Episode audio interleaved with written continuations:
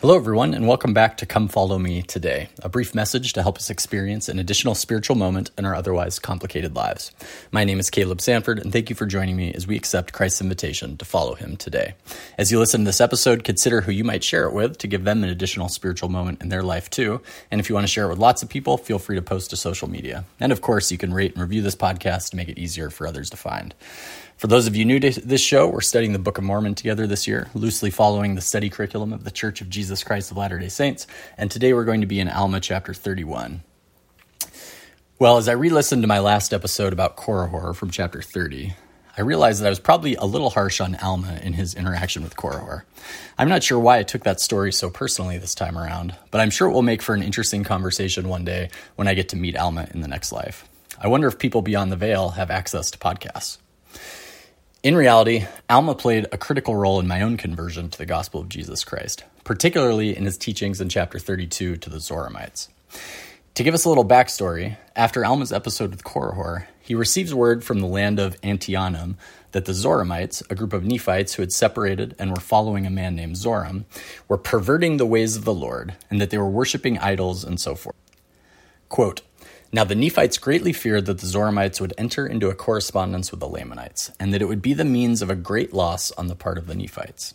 And now, as the preaching of the word had a great tendency to lead the people to do that which was just, yea, it had had more powerful effect upon the minds of the people than the sword, or anything else which had happened unto them. Therefore, Alma thought it was expedient that they should try the virtue of the word of God. So Alma puts his missionary pants back on and assembles the missionary dream team Ammon, Aaron, Omner, Amulek, and Zeezrom to go down to the Zoramites to try to convert them back to the true gospel of Christ.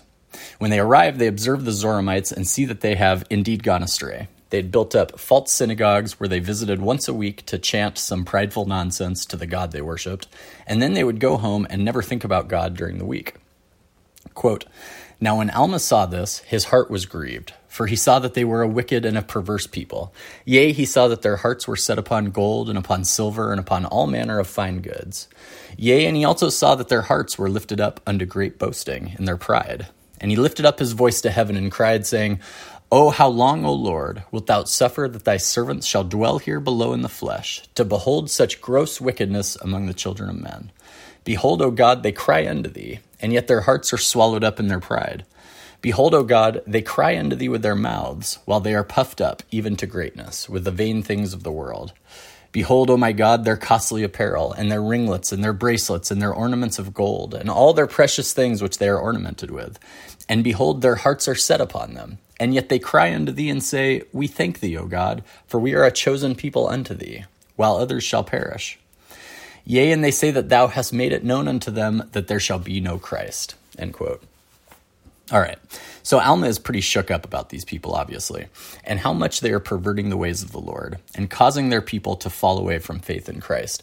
So much so that he asks for help from the Lord just to sustain his strength because the wickedness he's witnessing is overwhelming him. Quote, O Lord God, how long wilt thou suffer that such wickedness and infidelity shall be among this people? O Lord, wilt thou give me strength that I may bear with mine infirmities? For I am infirm, and such wickedness among this people doth pain my soul. End quote. You really get a feel from these passages how much Alma loves the gospel of Jesus Christ, and how painful it is to him to see others corrupting it. But it's the next passage that shows how much he not only loves the gospel, but also loves Heavenly Father's children, even those that have lost their way. Quote, O Lord, my heart is exceedingly sorrowful Wilt thou comfort my soul in Christ? O Lord, wilt thou grant unto me that I may have strength, that I may suffer with patience these afflictions which shall come upon me because of the iniquity of this people? O Lord, wilt thou comfort my soul, and give unto me success, and also my fellow laborers who are with me, yea, Ammon and Aaron and Omner, and also Amulek and Zeezrom, and also my two sons. Yea, even all these wilt thou comfort, O Lord. Yea, wilt thou comfort their souls in Christ. Wilt thou grant unto them that they may have strength that they may bear their afflictions which shall come upon them because of the iniquities of this people. O Lord, wilt thou grant unto us that we may have success in bringing them again unto thee in Christ? Behold, O Lord, their souls are precious, and many of them are our brethren. Therefore, give unto us, O Lord, power and wisdom, that we may bring these our brethren again unto thee. End quote. I'm going to save his actual teachings to the Zoramites for the next episode, but I think it's worth our time to consider the feelings here that Alma has, both towards God and also towards his community. In his calling as prophet and missionary, you can really see the charity or the love of God that he has towards his people. As we think about our own callings in the church, community, and our families, do we feel the same love towards those in our stewardship? Do we pray for patience as we watch those we care about losing their way? Do we pray for power and wisdom that we might bring them around to us again back to Christ? How do we react when they mis- mistreat us? Do we continue to see their souls as precious? A couple weeks ago, I participated in an online Zoom mission reunion with my old mission president, his wife, and those I served with in Argentina.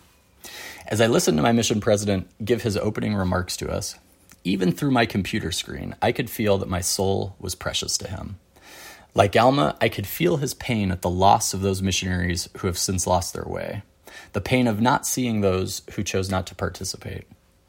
But I could also feel that his Christ like love for all of us will always endure, no matter what choices we make and whether he ever sees us again. As you and I strive to more fully accept our Savior's invitation to follow him today, let's figure out how to have this same level of charity, of Christ like love for those around us. Let's pray for that. As we'll later learn from Moroni at the end of the Book of Mormon, quote, Wherefore, my beloved brethren, pray unto the Father with all the energy of heart that ye may be filled with this love, which he hath bestowed upon all who are true followers of his Son, Jesus Christ, that ye may become the sons of God. End quote. Thank you for listening today, and I'll see you next time.